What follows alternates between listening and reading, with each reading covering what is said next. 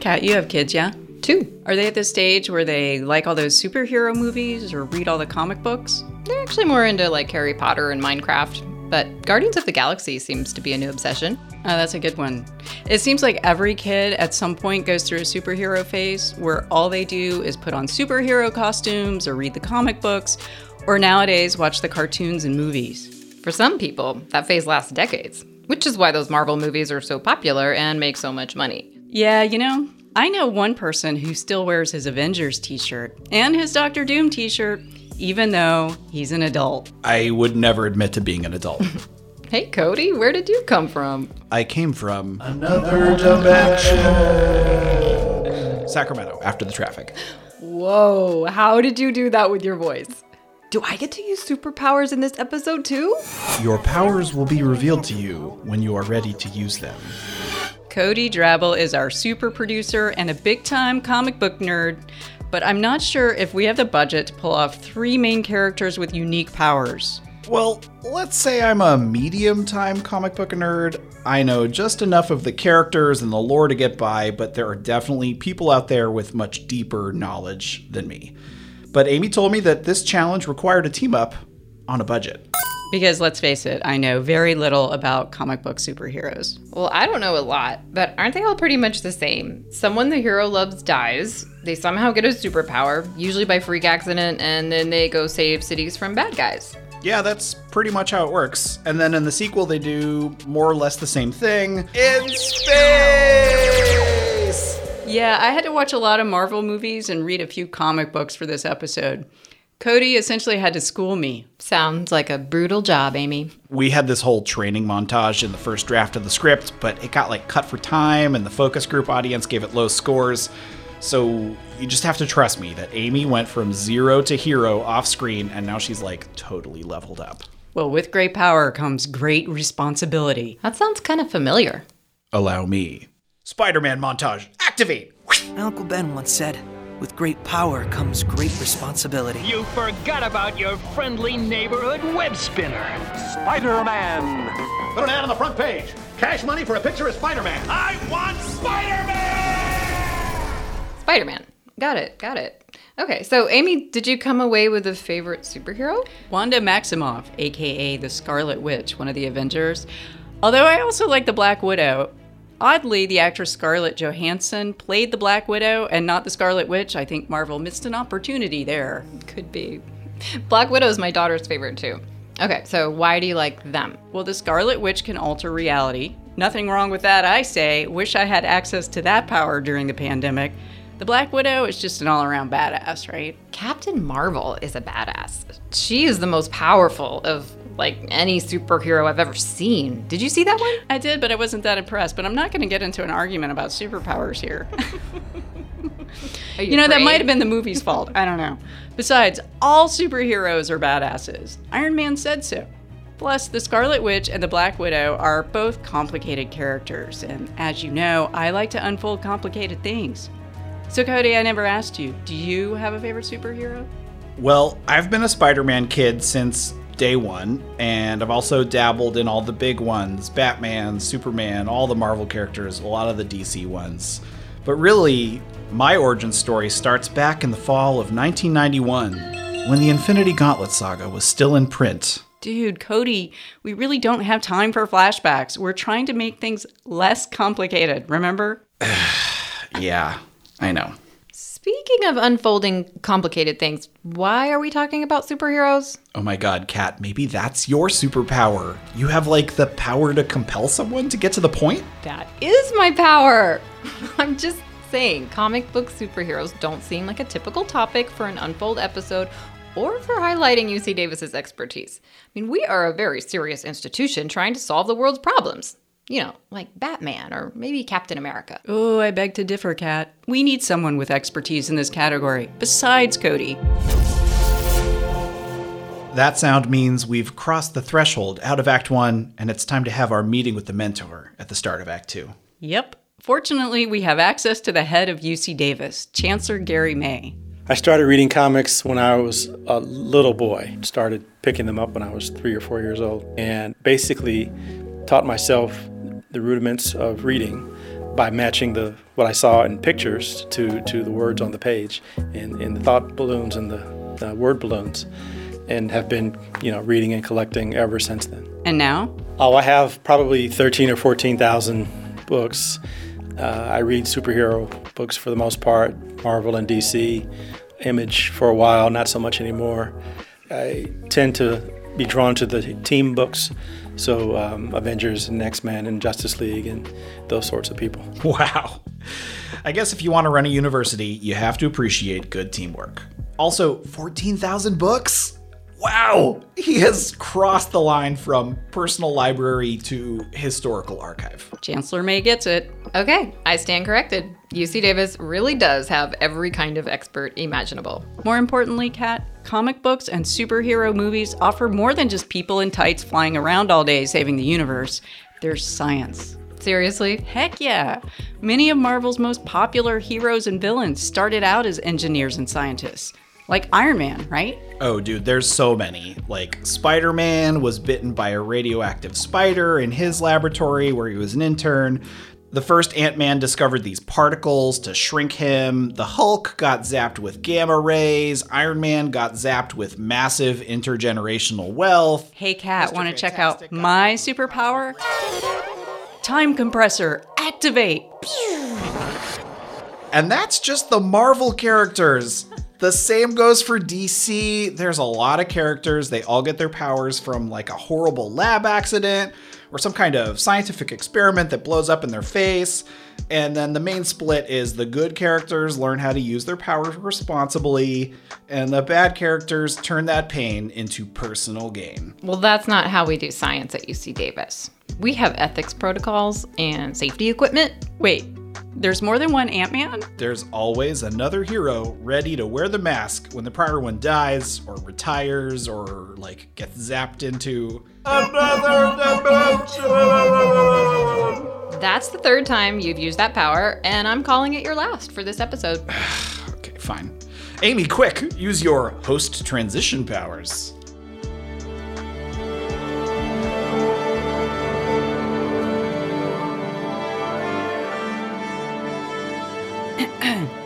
There are also comic books that start with a scientific experiment that's executed perfectly, like the serum injected into Steve Rogers, turning him into our hero, Captain America. The first of a new breed of super soldiers. But then the other characters who get the super serum like turn into villains. It's very dangerous stuff. Speaking of which, I'm feeling kind of weird right now. Like maybe my super producer powers are going um, haywire. Finally, he's out of my way. No! But Amy, that's not science. That's science fiction. Actually, it's fantasy, but I don't mean to be literal here. My point is, a lot of the super powered heroes and villains are connected to scientists, and the things they create and materials they use can teach us about everything from physics to engineering. Chancellor May said so.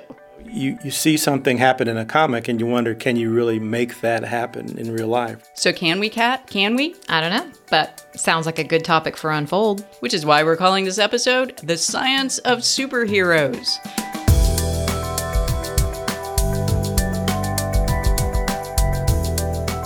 Coming to you from UC Davis, this is Unfold, a podcast that breaks down complicated problems and unfolds curiosity driven research. I'm Amy Quinton. And I'm Kat Kerlin.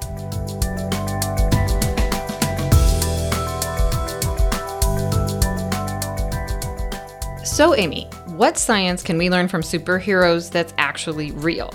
It's not like we can fly or anything. Well, page one, panel one of this comic begins in a lab. Of course, a lab again. Where else would you start a story about superheroes but in a lab? But we don't begin with a horrible lab accident. Instead, we began in the very safe and professionally run lab of Dr. Ricardo Castro, a materials science and engineering professor. So, not a mad scientist or a supervillain.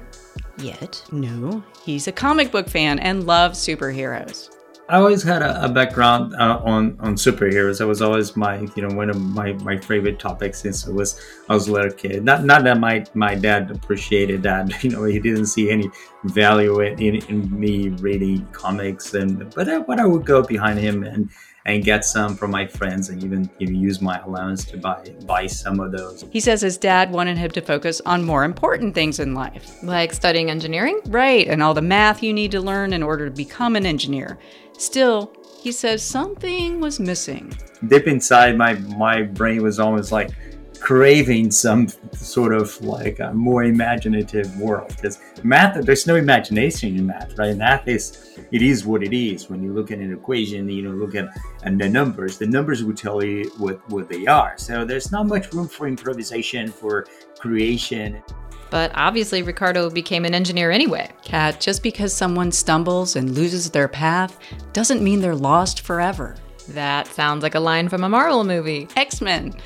But speaking of Marvel movies, in the next scene, Ricardo is sitting in a theater watching a Marvel movie when he came up with a master plan. And what was that? To bring stability to the universe by wiping out half of all life. He believes with too many people in the universe, all of its resources will be depleted. He's triggering a Malthusian trap? Avengers, assemble! Only the mad Titan Thanos would go for that. That's not what Ricardo, a mild mannered professor, wanted to do. Nope, he did notice something in that theater that might help him save the world, or at least save young engineering students from boredom. and then I look at everybody sitting around like in the movie theaters and looking at that screen like hundreds of people just with undivided attention to that screen. And then that's when it clicked in me. Hey I think I'm into something here. All those things that I learned from comic books might be put to use now if I start combining using some of those elements to actually attract the attention So he started using elements from comic books to get students interested in engineering. Yes, and unlike Doctor Strange, Dr. Ricardo Castro didn't cast a spell, but did conjure a curriculum, the ultimate UC Davis first year engineering class called Materials Marvels The Science of Superheroes.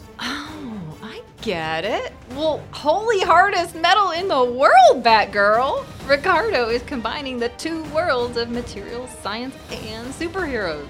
That is correct, Catwoman. Ricardo's goal is to make students think outside the box when it comes to material science. here is an opportunity to make our engineers more creative than the others. here is an opportunity where I can poke them and say, hey, superheroes and, and engineering uh, can be connected, and you can actually explore this world to, to really be a more innovative engineer. Okay, let's get down to it. What can you learn about material science from Marvel Comics? We'll peel back the cover and we open onto a splash page with the red, white, and blue shield of Captain America. Let's hear it for Captain America!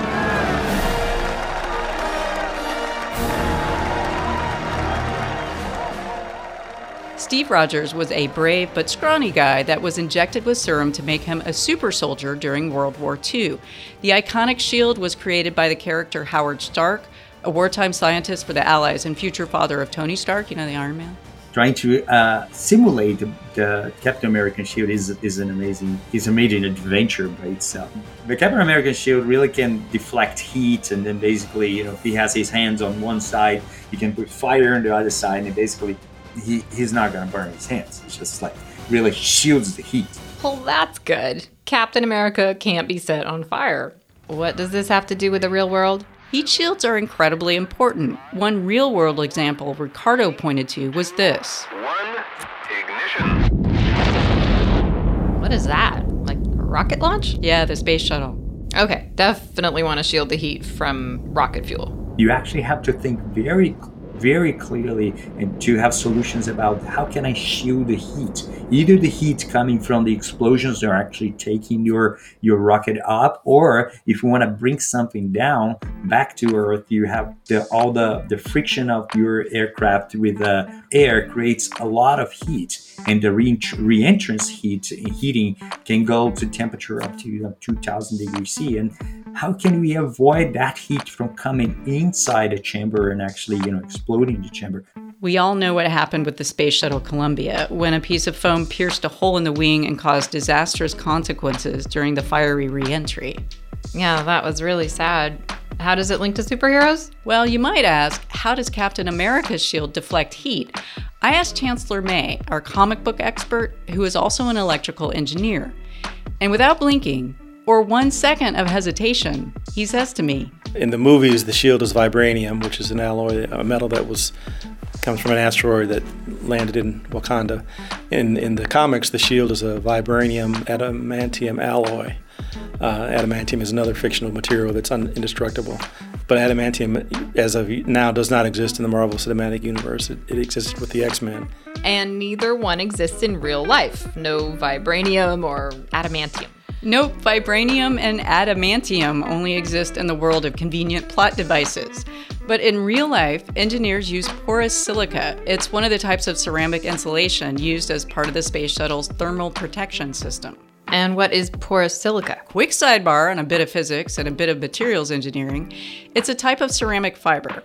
Ricardo says think of it like a brick of air or a brick of bubbled sand, and those bubbles are like pockets of air. Mostly what actually deflects the heat is air, because air is a very bad thermal conductor. So if you actually could use air, create barriers of air, you can actually stop the heating for heat from coming there. So that's the physics part. Yeah, and the materials used? It's very light. It's the size of an actual brick, but it feels like a styrofoam.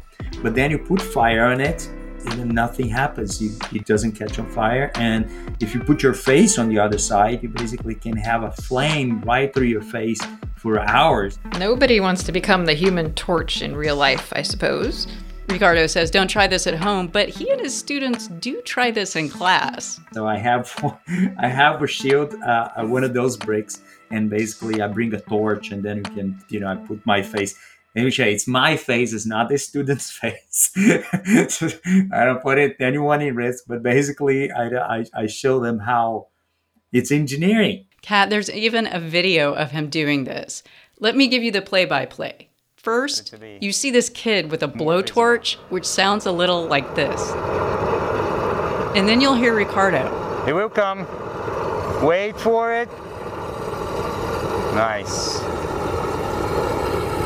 And the student walks toward Ricardo, who is holding the Captain America shield in front of his face. Oh my gosh. Soon you'll hear Ricardo break out in his best superhero enactment. Blast it, Spencer! You will not win! So no one was hurt, right? It, proper PPE? For this video, yeah. So now we have to cut to a new comic book hero who happens to be Chancellor May's favorite, the Black Panther. Did you see that movie? You're familiar with Black Panther, right? Not yet. I'm actually waiting for the kiddos to get just a little bit older. Well, Chancellor May says Black Panther, like many superheroes, had a special superhero suit. Uh, he absorbs impact, kinetic energy, and stores it, and then redirects it when he uh, strikes a blow or does something active. Hold on. Are we still talking about comic books or real science? Like, does Ricardo have materials that can absorb energy and release it back all at once to what, like kill your enemies like a big laser beam or something?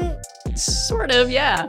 Ricardo says it's like piezoelectricity. Piezoelectric. I know this is a crazy name. Piezoelectric sounds like a, a superhero by itself. So these materials have these fancy properties that basically, if you apply a mechanical load to it, they will generate a voltage. And the other way around is also true. So if you apply a voltage, they will cause a mechanical disturbance. Is such an amazing property, transforming mechanical properties into electricity. For me, it's like a holy grail of, of for energy as well, because you're talking about harvesting energy as uh, to, to use uh, to everyday life. Ricardo says piezoelectricity has been around a long time. It's even in quartz watches and cigarette lighters. But future applications are pretty wild. There are scientists that have designed piezoelectric fabrics that can turn kinetic energy into electricity. And the more weight you apply to the fabric, the more electricity you can generate. So it's like you could put books in a fabric bag and say, power your cell phone. Alrighty then. and then there is also science that you can learn from Iron Man and his suit. Like how to spend billions of dollars? Right, of course. And we have to finish with the best known electrical engineer in the comic books, aka Tony Stark, Iron Man, who also happens to be one of the Chancellor's favorites.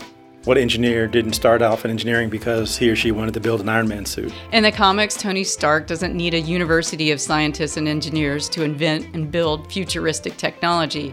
He's a one man factory in the future. Being a self made hero is, is, kind of cool, right? You, I always thought, you know, I could do that too if I had a few billion dollars to kick around. I could design a suit and, and fly around in it. That's one of those things that motivated uh, the study of engineering, even though I'm not, you know, I'm an electrical engineer, not an aerospace engineer, but still, it's a factor that led me in that direction. Remind us what makes Tony Stark's suit so cool. Believe it or not, Kat, Ricardo has an entire class devoted to it and how Iron Man can help us solve the energy problem. Really? You mean like stopping the planet's thirst for energy? Yeah. Funny, there are pages and pages on the internet that go into great detail about the Iron Man suit. In fact, I even read an article about it in Gizmodo. Yeah, that's not surprising to me. It starts with the arc reactor, which is a fusion type power source that powers his suit, originally made with palladium and a beta decay reaction that generates electricity, which, of course, is. It's all fake. It's such a beautiful uh, fake physics that it's uh, it's really interesting to tell the students. They see they get really excited about learning how it works. So, what is real? Well, Ricardo says that arc reactor could be the gold standard for batteries. There is a battery batteries called uh, atomic batteries, and these atomic batteries use a beta decay reaction with a nuclear reaction, which is exactly the same one that Iron Man created to power his suit. So there is this uh, real world, uh, fiction world overlap that makes it more believable and really more interesting and, and palatable. Kat, he says it's really important to make engineering students think creatively. Well, right. I imagine that's what leads to innovation. I mean, we couldn't land a rover on Mars without it, or a million other technological advances. I'm actually kind of surprised there is so much science and engineering you can learn from comic books with just a little imagination and creativity. Well, Kat, part of the journey is in the end. Are we ending this episode? Wait, uh, is that some line from a comic book? Iron Man, Tony Stark. so cheesy. It's not enough to be against something, Kat. You have to be for something better. Stop. Stop. And also, it's not about how much we lost, it's about how much we have left. Hang on. Where did Cody go? Is he coming back? We have nothing left. This is the journey's end. When in doubt, end on a cliffhanger and figure it out next time. Until then, you can listen to more Unfold episodes at ucdavis.edu slash unfold. I'm Kat Kerlin. And I'm Amy Quinton. Thanks for listening. Excelsior!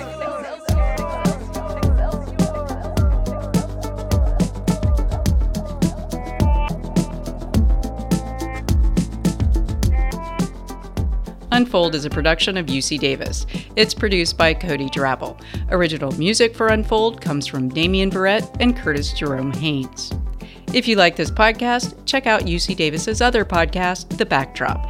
It's a monthly interview program featuring conversations with UC Davis scholars and researchers working in the social sciences, humanities, arts, and culture.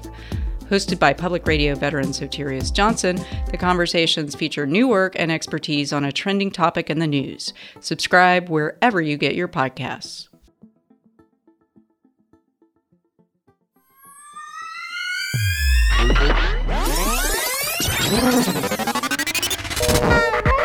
Wait, there's more than one Ant Man?